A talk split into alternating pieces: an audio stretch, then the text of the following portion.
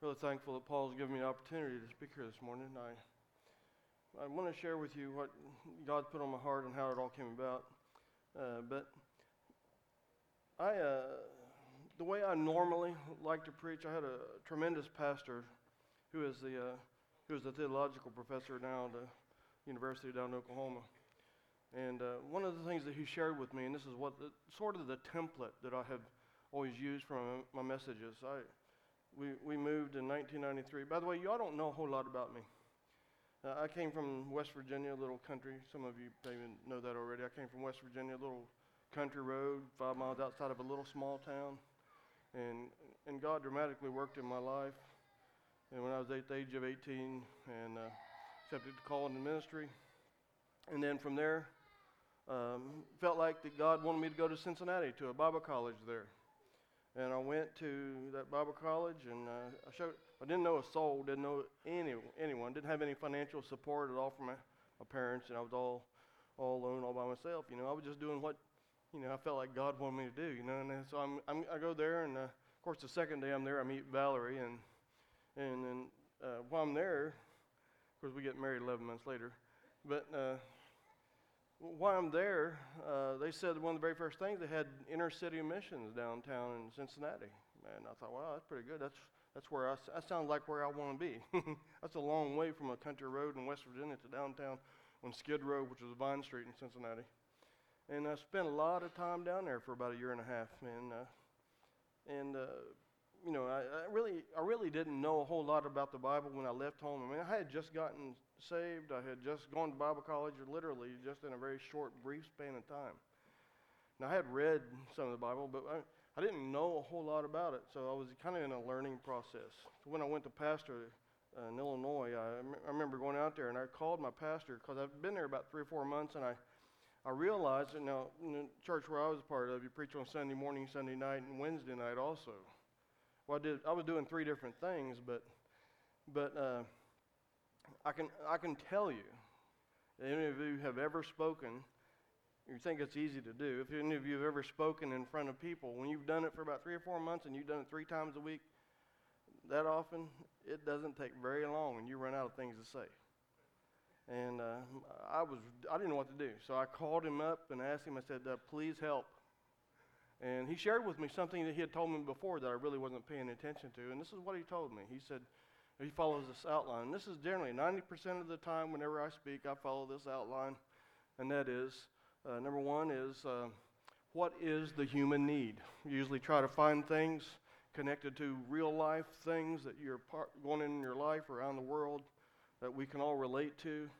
And uh, what is the need? And then the second thing is, what does God have to say about that? And then uh, take a look at the scripture and see what how we can connect those two real life with what God has to say from God's word. The third thing is is what can I do to allow God to empower me? What steps, what practical things can I do to be able to allow God to work in my life? Today is not following that template. And in fact, today I'm going to tell you that I'm going to take you on a pretty wild ride, and you really might need your Bible because I kind of I'm, I'm going to go all over the place. Now, I typically don't like that because, uh, personally, because uh, I, I, don't like going all over the place, particularly if you're not in the Word. Now, I want to say something about that too because I have a lot to say today, and I, I want to try to squeeze it in. It's it's it's imperative that you read God's Word. It's, it's imperative that you read it not to obtain information from it, but that you can, but that you can get a connectedness to God that that God is speaking to you from His Word so that your spirit is, is uh, affected. That your, your, not your ears, but your heart is hearing what God is saying, passionately saying to you, because He is saying it intentionally on purpose directly to us. I mean, I, I, it's, it's important for you to be in God's Word. Now, I'll tell you that uh, the type of preaching that I was talking about I'm going to tell you what, this is my experience. This has been my personal experience. Whenever you preach the type of message following the outline that I mentioned, and you're talking about God's Word connected to real life stuff, I have seen where people who are not, you can almost tell from a pastor, anybody who's spoken in front can tell you when they're looking out. You can tell people who are, like Dr. Phil said, there are people who get it and people who don't. You can almost tell looking out when there's people who really connect with and are excited about what God is saying, and other people who are sitting there thinking, oh, well, yeah, you know, I don't know. He, you know, I thought my pastor was one of the greatest, still to this day, is one of the greatest, most dynamic speakers I've ever heard. Yet I've invited people who I've told about to come and hear him, and they're sitting there saying, they walk out there like that, which is puzzling to me. It used to be puzzling to me. Dr. Elmer Towns, who is a Southern Baptist, he's used to, called Mr. Sunday School. He taught down at Liberty University. He uh, he was talking in his book about the 10 great movements of God. He was referring to the Great Asbury Revival of 1970. Those of you who have Kentucky roots are probably familiar with hearing about that great revival. It only lasted really about a week, but it spread considerably over a, period of states. And Elmer, uh, Dr. Henry Blackaby, who also wrote the book um, Experiencing God, he said, and I heard him say this that uh, one of the reasons why he believes that that revival was so short lived, that movement of God was so short lived, was because it wasn't connected to the reading of the Word.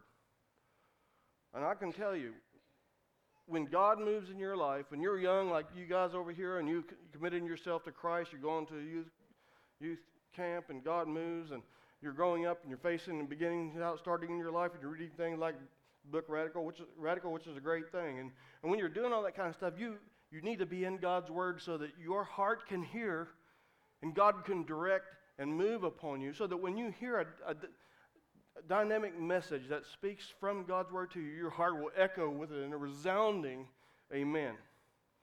Not, not verbally, but that your heart is just responding in cadence with the voice of God as he, as he speaks to you. Now I want to share. Now I'm going to talk about a lot of things. Like I said, today's not one of those type of messages, and, you, and that's why I say there's. I'm going to be kind of all over the place, but it's all connected, every bit of it. Now, if you knew me very well, you would know that I love, I love uh, those big whiteboards. I would. Uh, I, w- I was in a motel once. Uh, remember, Valerie? We were in a conference room and had a big.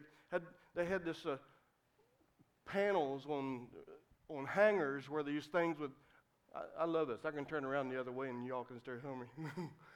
And it had these big panels, and it would slide like big panels on the wall, and you, you could, it had several layers of these whiteboards. I walked in there and I, I saw these whiteboards and these dry erase markers, and I thought, wow, this is cool. I love it because I, I pulled all those things out, stretched them out, because I like to draw things in circles and connect it all together so it draws a visual picture so that everybody can see exactly what's, what I'm talking about.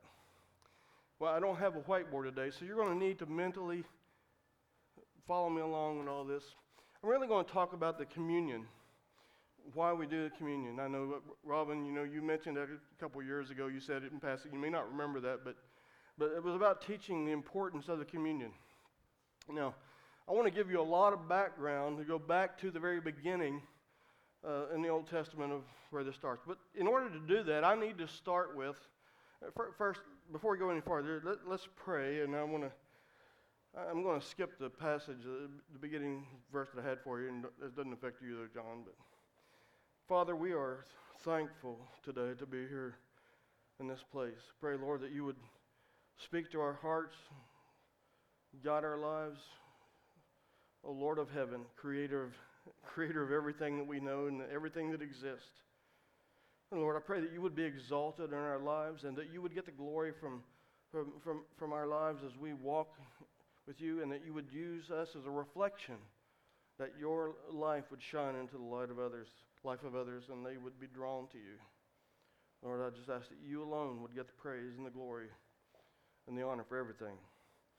In Jesus' name, amen. Um, a few years ago, my 1997, my sister-in-law was getting married. And uh, now, if you, Mike and uh, Brooke, you and Corey and I mean Rory and uh, Donna, you came to uh, one of their weddings that we have, and if you, they could tell you from being at our weddings that uh, it's a pretty big deal.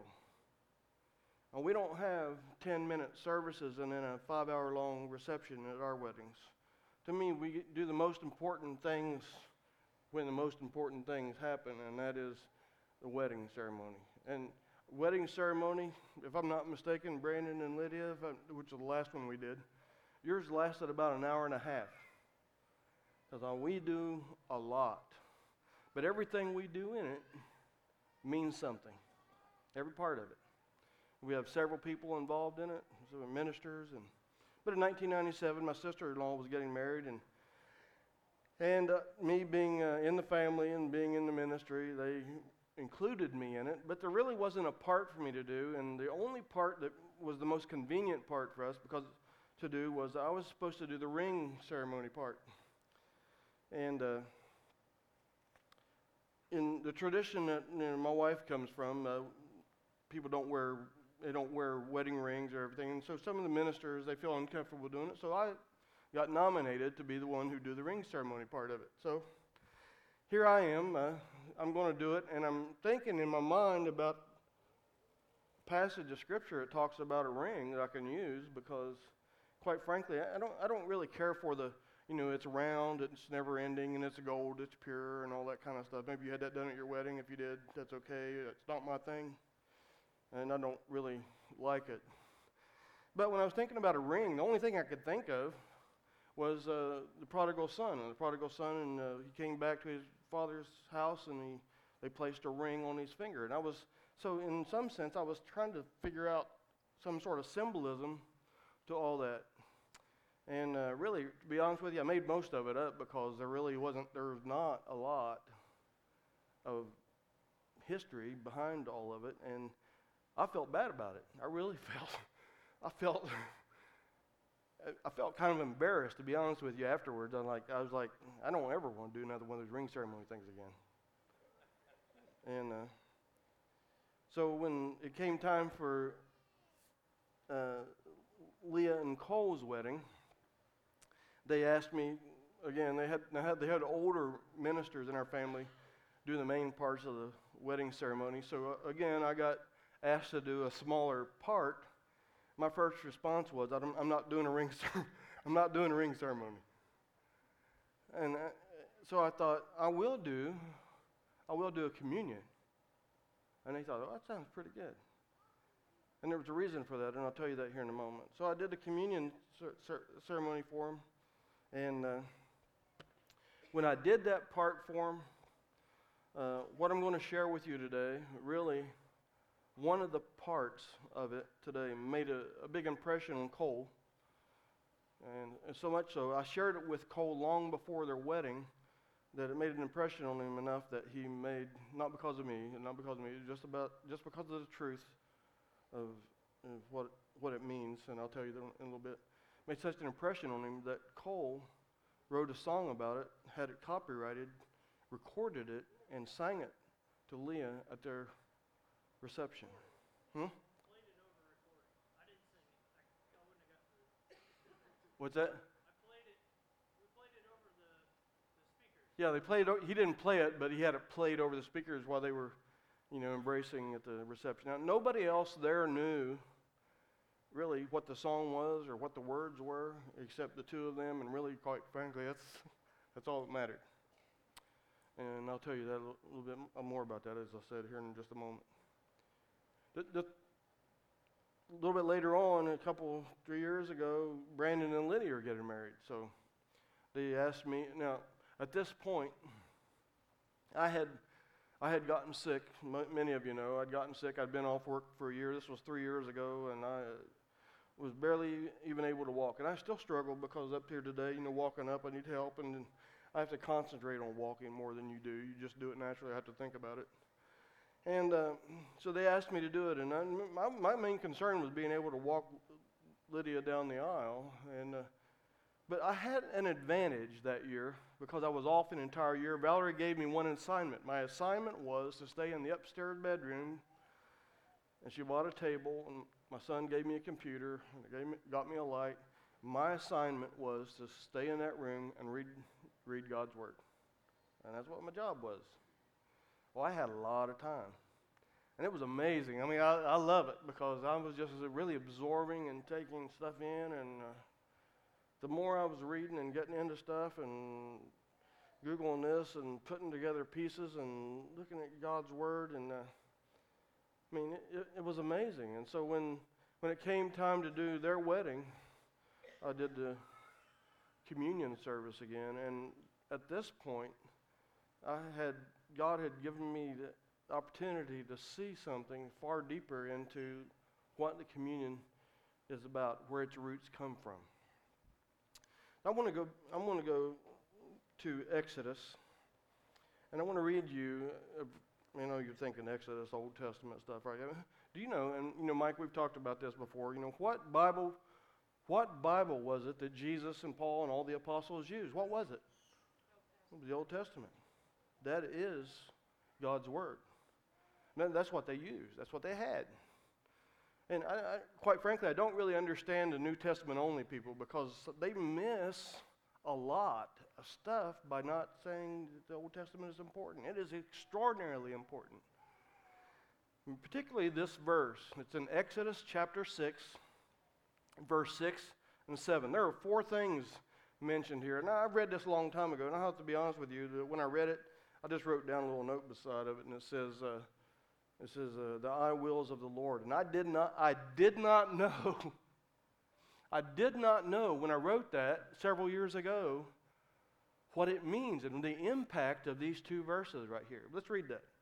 Exodus chapter 6, verse 6. I want you to notice the four things. Therefore, say, therefore say to the Israelites, the Lord saying, the Lord saying to Moses, I am the Lord, and I, I, I, number one, I will bring you out from under the yoke of the Egyptians.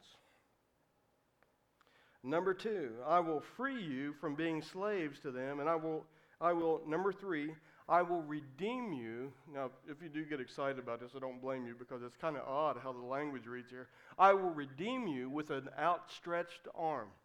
If you can put the pictures of two and two together. I, don't know that it's that means that, but it's, it's really, isn't it really odd that it, those two things there go together?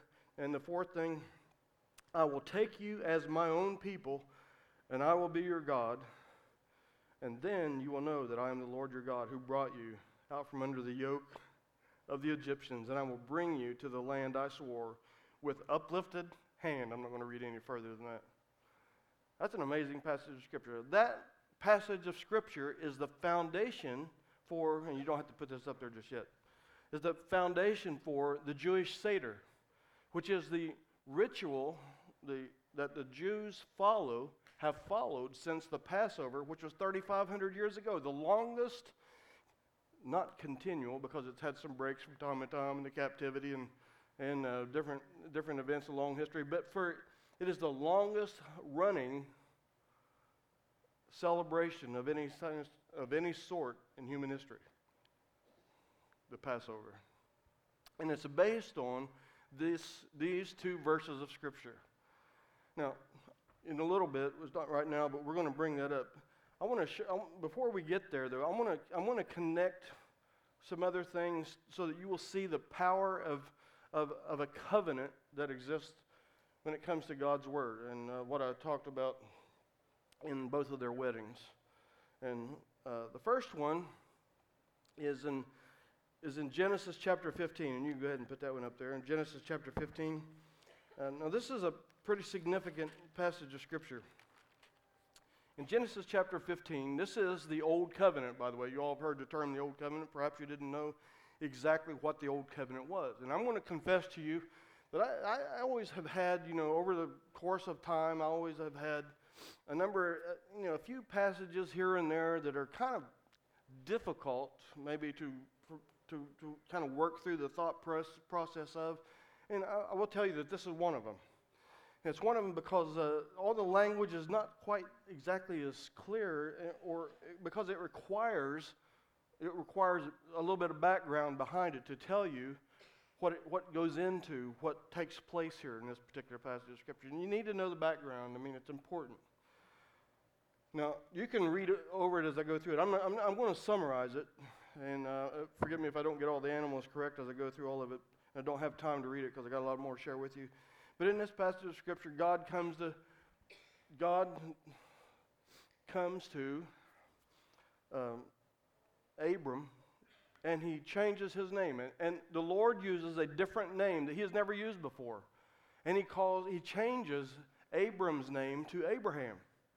And he changes his own name to El Shaddai, which is the Lord God Almighty. The first time it's ever used anywhere. He's coming to him and tells him this.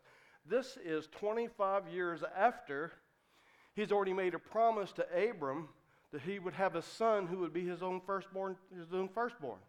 25 years before, and all 25 years are going by. I don't know. Uh, you know, it, it, it, we really think that everything's got to happen right now in our culture. I mean, we got computers. Remember when dial-up was around? And you'd click on dial-up, and remember the little thing that used to come across the bottom? Anybody remember that little thing that used to come across? You sit there and you just, you know, like the, what was that little thing that, you know, uh, Mario, you know, sitting there like that, waiting for the little thing to come over for the screen to pop up, you know. And now we expect it just, if it doesn't happen right now, oh, hey, something's wrong with my computer. If it doesn't pop up instantly. But uh, we think it should happen so quick. I mean, I could tell you a couple of different passages in the Old Testament where things don't happen quite so quick. One is with Daniel, and Daniel is when you the things that you remember most about Daniel's the significance of Daniel's life. There's a it's only an eight chapter book. There's a 40 year gap in there between events in the front part and events in the back part. There's sometimes that God just takes time and circumstances and events to work in ways in our life that may not be as quick as what we would hope that they would be. And particularly when it comes to Abram and receiving the promise of God that he would have a firstborn son. He didn't have it. So his wife, Sarah, you know, they, she offers her handmaiden and have another son, and it causes a big mess that we're still dealing with today that just started, it just snowballed and got bigger and bigger and bigger. And finally, God comes to Abram. He's 100 years old. Sarah's 99. He comes to him and he's talking to him again about the promise that he made to him. And the promise that he made to him, he says to him, at the beginning of it, he says, and this is interesting, he's already made the promise, so he says that you are no longer Abram, you are now Abraham. I am the Lord God Almighty. What can the Lord God Almighty do? He can do anything. He can do anything he wants to do. And so here he is.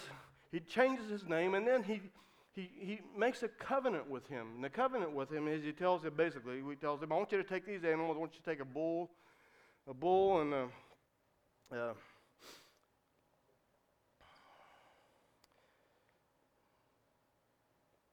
I want you to take a, I want you to take a heifer, a goat, a ram, and along with a dove and a young pigeon. This is in verse. Uh, you can scroll on down there a little bit, John. This is down around verse nine. Well, right about verse nine. They'll bring me a three-year-old heifer, three-year-old female goat, a young ram, turtle, dove, two pigeons. He said, "I want you to bring those to me," and he cut them in half, and he made a trough, and he laid half the animals on either side of this trough so that their blood of each of them would flow together and mingle together and flow in, in this trough. Blood would be resting in the trough. Now, later on it says in Genesis that Abram, Abraham fended off, you know, animals and everything trying to come all day long, you know, he's fending off all the animals and finally he falls asleep when he falls asleep, he has a vision, and then God does what he does. Now, before I get to that part, I want to tell you what the tradition that happened was.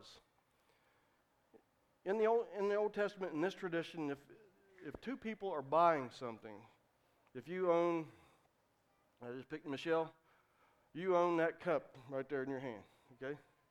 I want to buy that cup. You we agree, you we agree to a price. Now you're the owner, you're the greater because you have it, and I'm the lesser because I don't have it.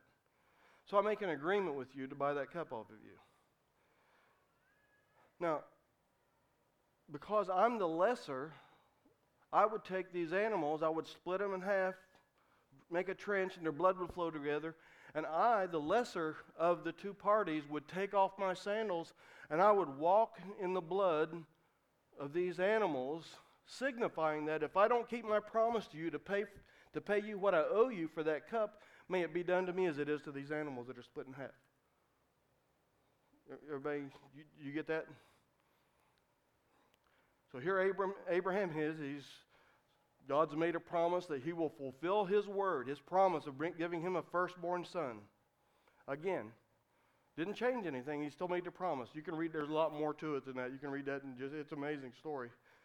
But it says when he went asleep, when, when he fell asleep, it says then, and when the sun had set and darkness had fallen, a smoking firepot with a blazing torch appeared, appeared and passed between the pieces. Anybody, would anybody in here have a guess who the smoking pot with the blazing, the blazing torch is? Anybody? It's God. It's the presence of God Himself.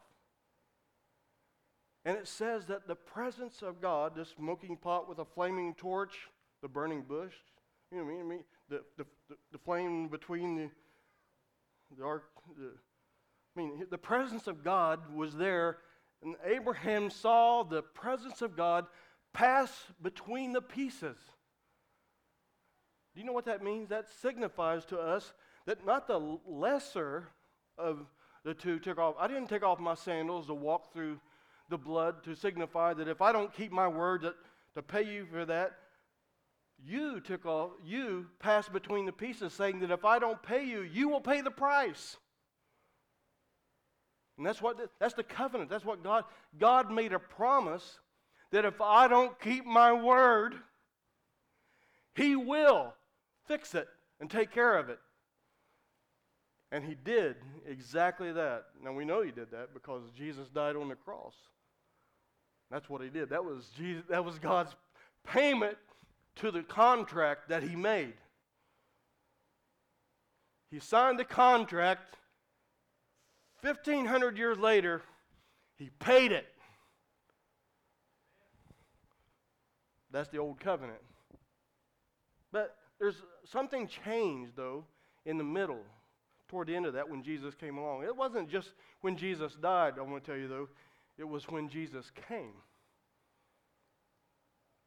I wish I had more time to get into all this here with you, but John, if you go ahead and pull that Seder up, just this is an online Jewish Seder from the Jewish Federation, and I'm not going to read all of it.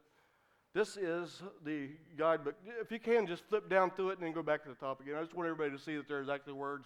It's just a whole list of things. Then you can go back to the top.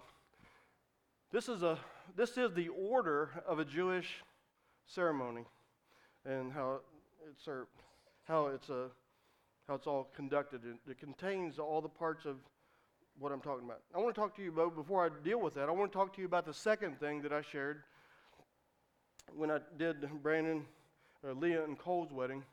I was talking about a, a marriage covenant, a marriage contract. Now, most of you know that when Mary became pregnant with a child, that you know, she wasn't married. Well, not married in the sense that we think of being married. She wasn't, she was engaged, but she wasn't, they hadn't officially married, okay? Now, and there was some question with Joseph that he was going to put her away privately, and of course the Lord intervened and all that. Why, why do you think that that was? Why, why, what would be such a big deal? I mean, if you just were engaged to somebody, if I just said, okay, you know, Valerie, will you marry me? And she says yes, they say, oh, we're engaged. And then something happens, they say, oh, okay, well, that's it, we're kaput, you know. You know, may, maybe you bought him a ring, maybe you didn't. Maybe she gives it back, maybe she flushes it down the toilet. I don't know. You know. I mean, that, that's kind of how it is now, but it wasn't that way then. Back then, when you were going to get married to someone, say if uh, Valerie and I were, were, I'll just use Lee and Cole since it was their wedding and I was talking about it because this is exactly what I told them. I said, they're getting married. So, in order for them to be engaged, the fathers, Leah's father, which is me, and Cole's father, which is Kevin, who's been here before and not here today, but the two of us we, the fathers, would get together and we would talk about the bride price. How much that Cole is going to pay me for the loss of my daughter. Only he doesn't have any say so in it. We do, the two fathers. So we're talking about the bride price, and we agree on a price. We shake hands. Uh, that's the price. We pour a cup of, we pour a cup. We hand it to to him because he's agreed to the price. He hands it to her, and when she takes it and she drinks out of the cup, she is saying that I agree and I will give my life to you. She hands the, back, the cup back to him, and he drinks out of the cup, saying that I agree and I give my life to you. And I want to tell you what, when that happens, when that happens, they are as good as married. And Mary and Joseph had already done that. And that's what the issue was about when it came to whether or not they would get a divorce or put her away privately or whatever, because they were, they were married. Well, they hadn't consummated it, but they were as good as this, because an agreement had already made, been made. And that's what I shared with Cole and did at their wedding, and, and uh, he wrote a song about it, and perhaps sometime he'll play it for you.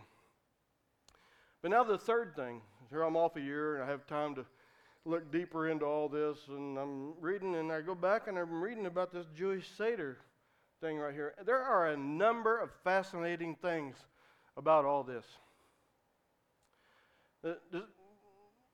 Remember Exodus chapter 6, verse 6 and 7? I will bring you out, I will set you free, I will redeem you with an outstretched arm, and I will take you unto myself. Those represent the four cups there's four of them, not just one. We take one communion cup. There's actually four. There are four communion cups in the Jewish Seder. The first, the first one of those is, uh, you can bring the Seder, you know, the Seder back. The, the first one of those is, uh, I'm going to turn my page so I don't forget anything here. The first one of those is, is when they were, uh, they were having the, uh, the first cup, before you have the first cup, you sanctify the day. And that is talking about, I will, I will set you free. And they would have a, the first ceremonial hand washing.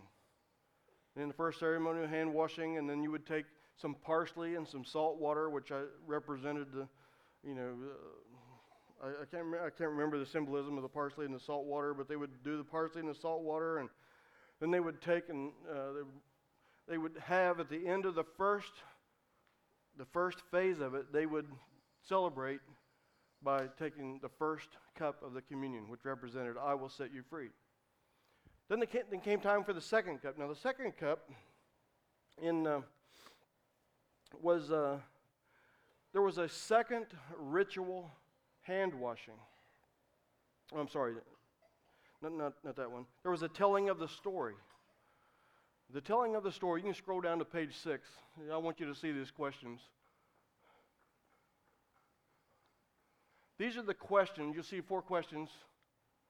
There are four questions right up there. The youngest, the youngest member of a household would ask these questions to the oldest member of the household. And of these questions, they, they're all dealing with uh, on, all, on all other nights we eat bread or matzah on this night, why only matzah? And it allows for the older person of the household to tell the story of how we came out of Egypt. The second question on all the other nights, we eat herbs or vegetables of any kind. On, on this night, why bitter herbs? The bitter herbs are horseradish. They eat horseradish in the Jewish Seder because it's horseradish, how many of y'all like horseradish or you've had, uh, what's that green stuff that we, what, Wasabi. Y'all like wasabi? You ever had wasabi peas? Man, I love those things. Huh? Have you ever had wasabi, horseradish, anything like that? I mean, what does it do to you? Well, it just opens up your sinuses. If you eat enough of it, it'll bring tears to your eyes. And that was the purpose of the horseradish, the bitter herbs. It was to, it was to remind you of the sorrow of the death of the firstborn and the pain of slavery in Egypt. On all other nights, third question, on all other nights we do, we do not dip even once. On this night, why do we dip twice? The fourth question, on all other nights we eat our meals in any manner. On this night, why do we sit around the table in a reclining position? I mean, these are all questions. I mean, I'm not going to get into answering all these because I got, I got a lot more to say, but you can look into Jewish Seder. Just Google Jewish Seder and you'll, there's a lot of information out there. But uh, you can go back up to the top again. And the second, during that period of time, in the second part of the Jewish Seder, they are talking about the history of all of it. Oh yeah, go back, go down to page 10. Now this one I did not do for your wedding, by the way. I didn't do for your wedding, and I, saw this the other day, and I thought, man, I, I want to do this at church. This is so cool. In fact, I was thinking this is so cool that I would like to do it. Some, I, I wish I, we could figure out some way to do it for in a New Testament version, from a Christian perspective of how you do this. Now, this is called the Dayenu. Dayenu means it would have been enough for us. That's what it means. Dayenu. Everybody say this with me. It would have been enough for us. I mean, say, say it real loud like you mean it. It would have been enough. Now, just say it would have been enough. We're just going to do that. I'm going to read this to you. If God would have, this is all part of the second cup of telling the story of, of all this. If God would have taken us out of Egypt and not executed judgment upon them, if he would have executed judgment upon them and not upon their idols, if he would have judged their idols and not killed their firstborn, if he would have killed their firstborn and not given us their wealth, if he would have given us their wealth and not split the sea for us, say it louder. You ever, you ever just say it with conviction? It would have been enough. I'm feeling something. I mean, I feel this in here. I, feel it because what if Jesus had only come as a baby in a manger? It would have been enough. It would have been enough. It would have been enough to fulfill the promise that he made back there when he, when he walked and he passed between the pieces. It would have been enough. What if he had only been a 12 year old talking with the people in the temple and it would have been enough? What if he would have just what if he would have just preached a sermon in the Mount like you're all talking about and we're talking about Matthew? It would have been enough. What if he would have just told a story about, about the prodigal son, it would have been enough. What if he would have what if he would have been beaten and whipped for our own iniquity, but not placed on the cross? I'm going to tell you what, it would have been enough. It would have been enough. It would have been enough. Dayenu. The impact the, the dynamic behind that is, is, is, is, means everything for you and me. It affects our life in a way that, that calls us to a greater responsiveness than just a passivity of being, of being nominal. It calls us to a greater degree of, of honor. Goodness sakes, I look at military people when you go to the tomb of the unknown soldier. And I haven't been there, but Valerie has, and I've watched videos of it. And they're standing with such tremendous respect and honor because they are giving honor to something so great. We have something far greater than that. And it is enough. It's enough. What if he promises salvation to us, but nothing any more than that? It is enough. That's enough. Oh, man. Have you, ever, have you ever been? Have you ever been where you have hit bottom? Have you ever been where you just needed God to move? You just needed to hear His voice. you just needed something from Him and you just got enough? You got what is sufficient? You know what sufficient? Do you know what it means to be sufficient? Sufficient means just enough. but nothing any more than that. I'm going to tell you what, who knows about sufficient? When Elijah was sitting at the, at, the, at the mouth of the cave and he thought he was the only one left and there were 7,000, he heard a still small voice. Was it enough or was it not enough? It was enough. it was enough. He's enough. That does not negate us from responsiveness of what, of what Christ is asking of us.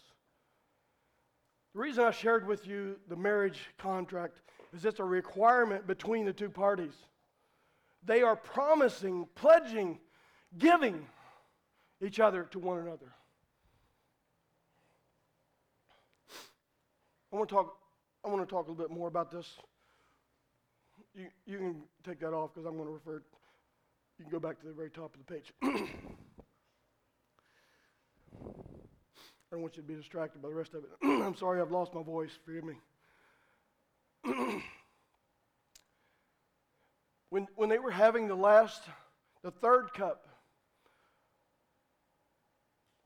of the Jewish Seder, you can look at the, you know, it's interesting. Jesus has, Jesus knew the Seder.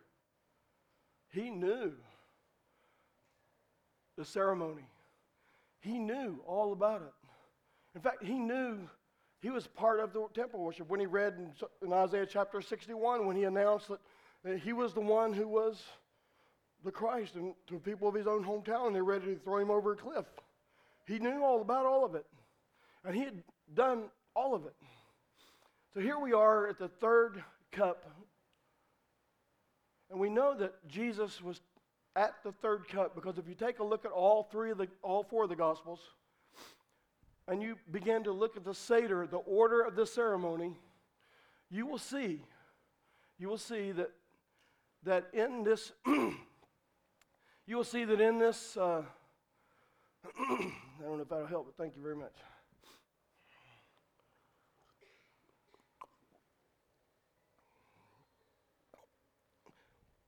You will see that uh, we know exactly where Jesus was in the upper room, John chapter 13, 14, 15, 16, 17.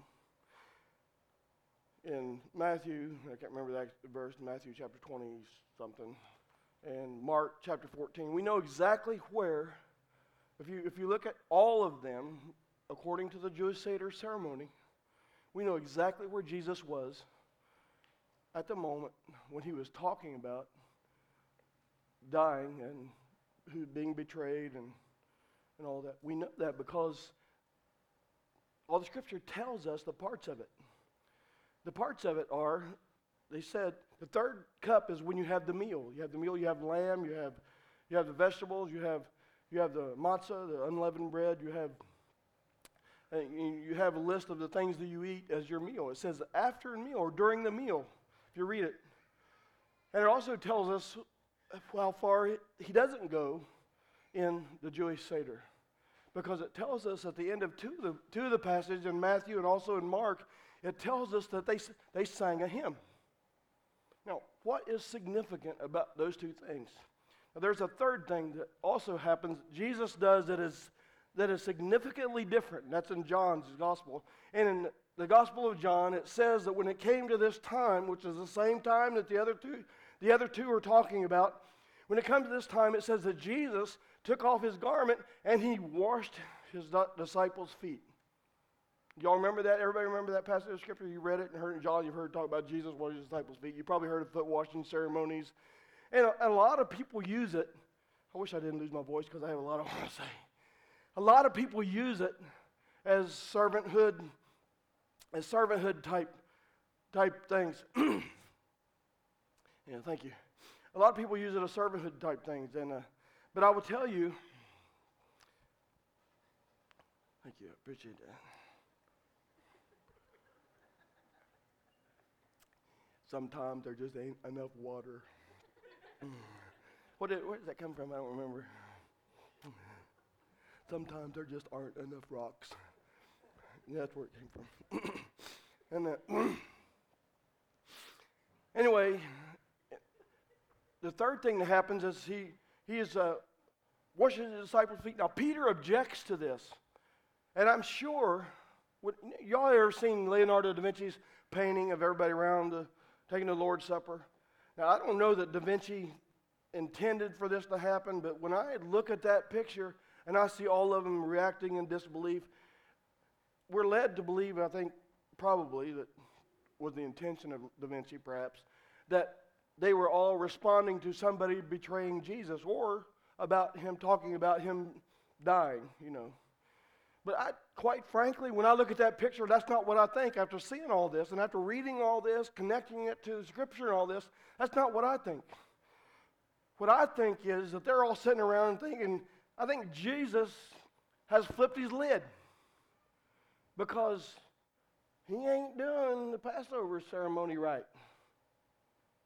Because he's wanting to do a foot washing ceremony where there's the second hand washing ceremony. And hey, hey Jesus, you know, you're, hey, you know what? You're, you're not doing that right. And the reality is, Jesus was changing the entire order. He did that in two, two particular things. One, he took this this and he talked about them being servants. Now, there's a lot to say about that and don't really have time. But you know what? A lot of people are under the impression, use this passage of, that we're supposed to do servant type thing. You know, go to the intersection and pass out free bottles of water. Those are great and wonderful things. I'm going to tell you what they are.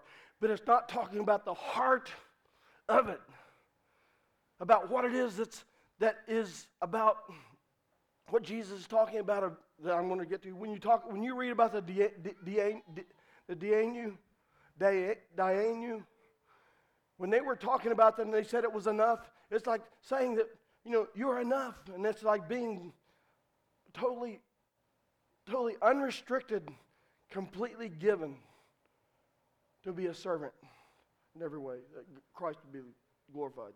The, the other two things was that, uh, well, one of them that Jesus did differently was he poured one cup and he invited all of them to partake out of one single individual cup.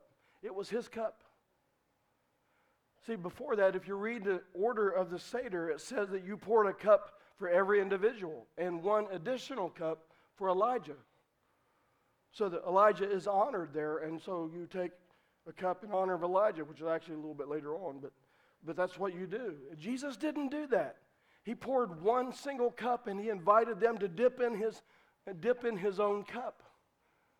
You know, the disciples had asked before in, in Matthew, in, in Mark chapter 10, when they were arguing about who's going to be on the right hand and left hand of Jesus, you know, when he comes into his kingdom, and he says, and he says, You don't know what, what you're talking about, Jesus said. Can you drink of the cup that I drink with? And they all said, Yeah, we can. And Jesus said, You have no idea what you're asking. In fact, that later on they would, they would do that. In fact, one of them went and hanged himself, who was Judas Iscariot. Nine of ten of them were put to death, and only John himself was allowed to live on the Isle of Patmos, where he wrote the book of Revelations, and probably later or during that time, the Gospel of John. So, you know, ta- this is what we're talking about. So it isn't. So, so when you're, when you're talking about taking the cup, when we take the cup, we are being, we are looking at something far deeper. The response is that when we take the cup, that we are, we are pledging ourselves to Christ. Now, I don't know, I don't know what you do when you come up. There's a lot of discussion in the church world about, about communion and about uh, about whether it's redemptive or not and whether, you know, a lot of stuff like that. But I'm going to tell you what. We used to go, the church we used to go to a long time ago, there was a period of time, and these numbers don't mean anything. They really don't mean anything to me. The church was about 600, and during the period of time, the church grew from about 600 to 1,000. Those numbers, it's not significant to me. I really don't care. But it was during this period of time. And during that period of time, I know I was, and a lot of the people there, we had some amazing preaching, and we were really reading God's Word. And I mean, it was just, you, you were living God's word through your life experience, which is really how you do it anyway. And, and, it, and it was so real. I personally made a promise to God. I, I used to, you know, I used to be one, you know, you ever see where people did, and I'm in the churches we were part of, Becky, you know what I'm talking about. You, you didn't go up to the altar because if you went, altar, went up to the altar, it was an admission of guilt somehow or another. And you'd have people come up and pray with you, asking you what's wrong and how can we pray for you and beating you on the back and all that kind of this and that stuff, you know, whatever. I loved the church where we went because we had the freedom that, and I made it, I made up my own personal constitution that whenever God moved on me through the Word, and you know, I would tell you, I told you this before, Mike, when I would read. And I don't mean to sing you out, but I did tell you this. But I told you before that when I would read the, the passages, Valerie knows this too. I'd read a past, I read the sermon title and the sermon text, and my heart would get blessed before even preaching even started because it was like I knew what was coming down the tracks. And I would just sit there and just, I, when I get blessed, I kind of laugh. I just kind of get a giggle like that because it's just, I'm so happy inside. And I just, I just, I just sit there and just laugh, and maybe a tear or two start running down my face because I just knew what was coming. And I made a decision that I would, whenever God moved on me, that I would, that I would just go and put myself. We had an altar similar to this, where I'd just come up and kneel like that and just lay down over it. I'd just say, Lord, here I am. It's the same thing I said years ago, but I just said, I'm here.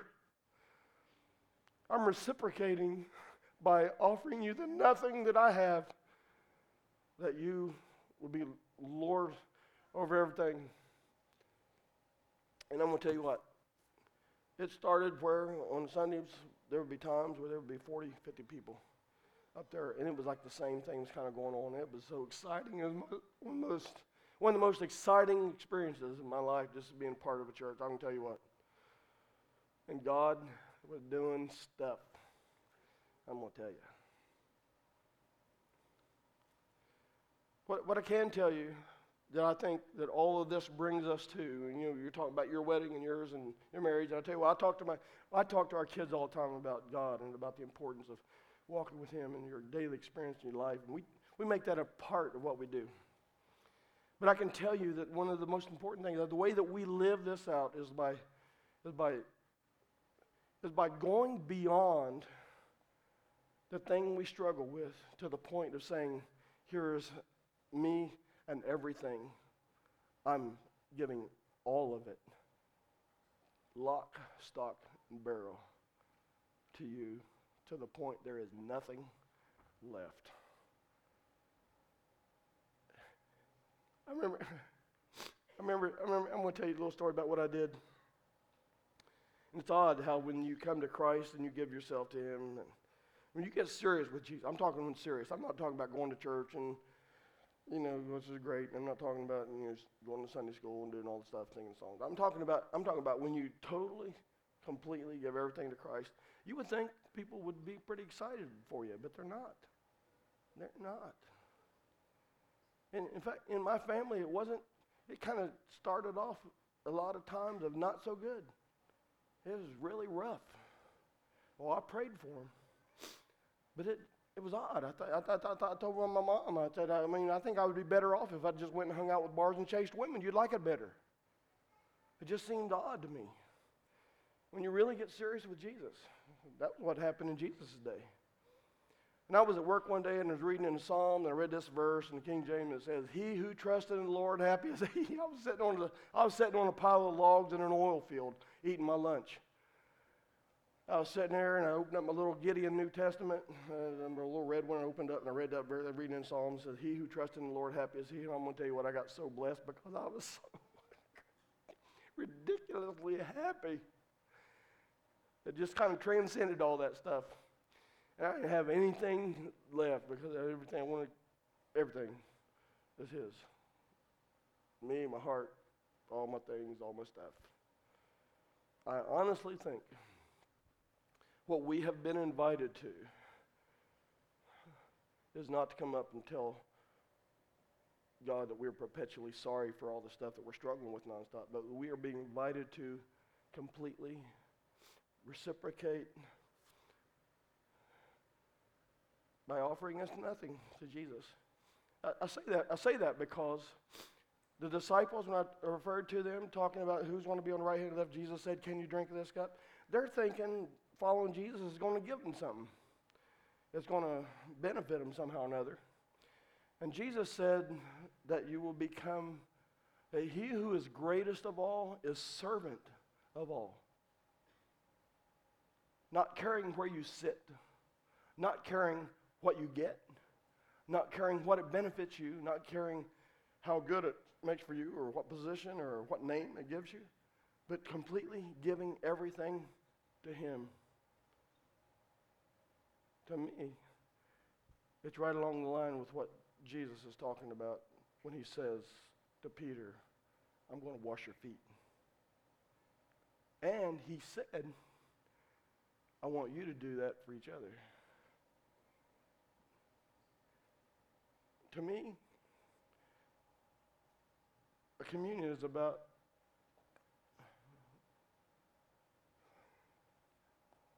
just being in the presence of God. And here is all of it. I'm going to read one other. I'm going to end with this so y'all can get ready for music, but I want to, whenever you. This is from Philippians. Now, I know that in Sunday school class that y'all did Philippians here just not long ago.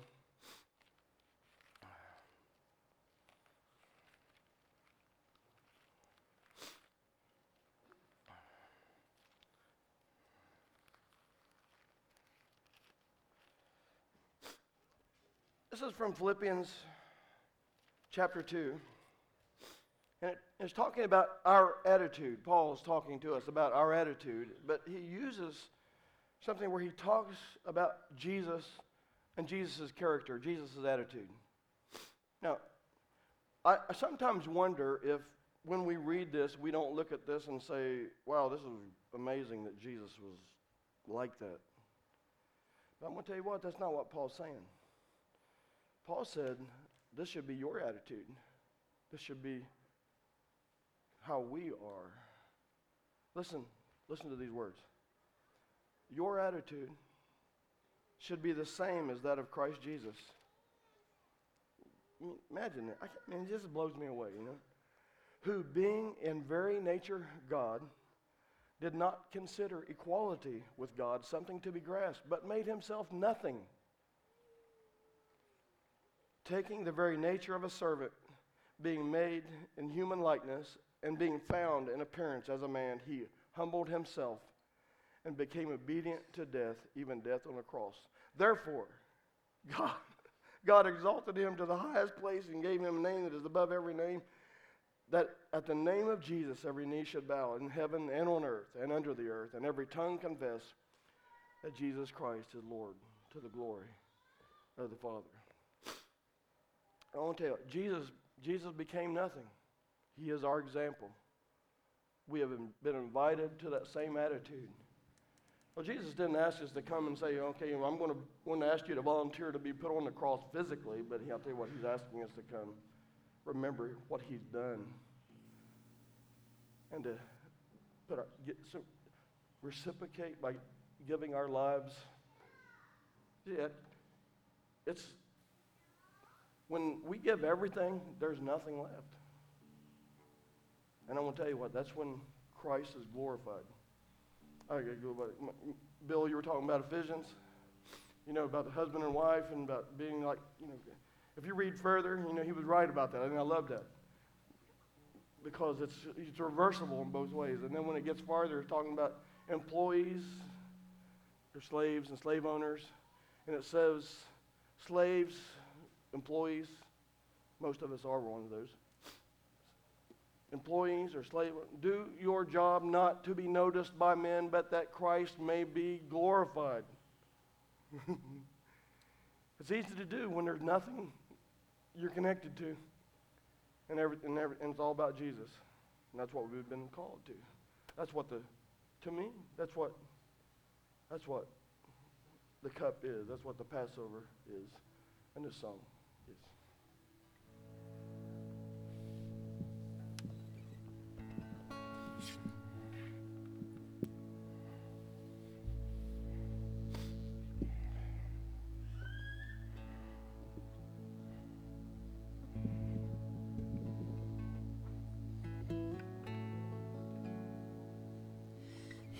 the morning.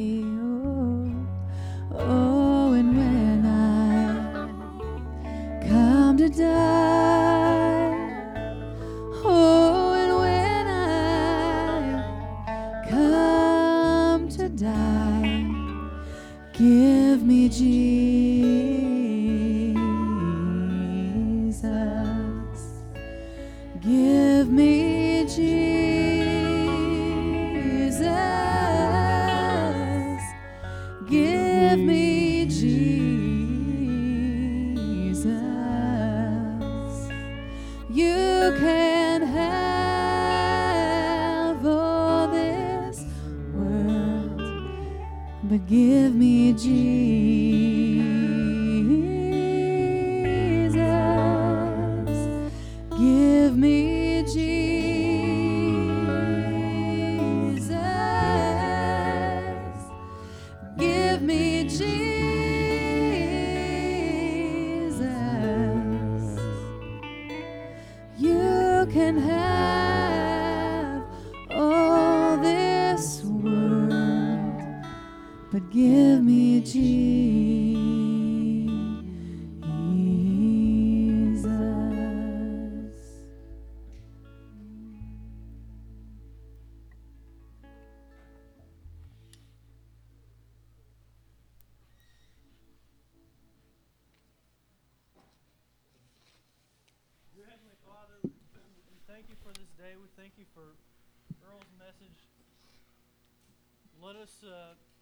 never take communion for granted. Let us let us always understand that it's that it's our hearts that you're interested in.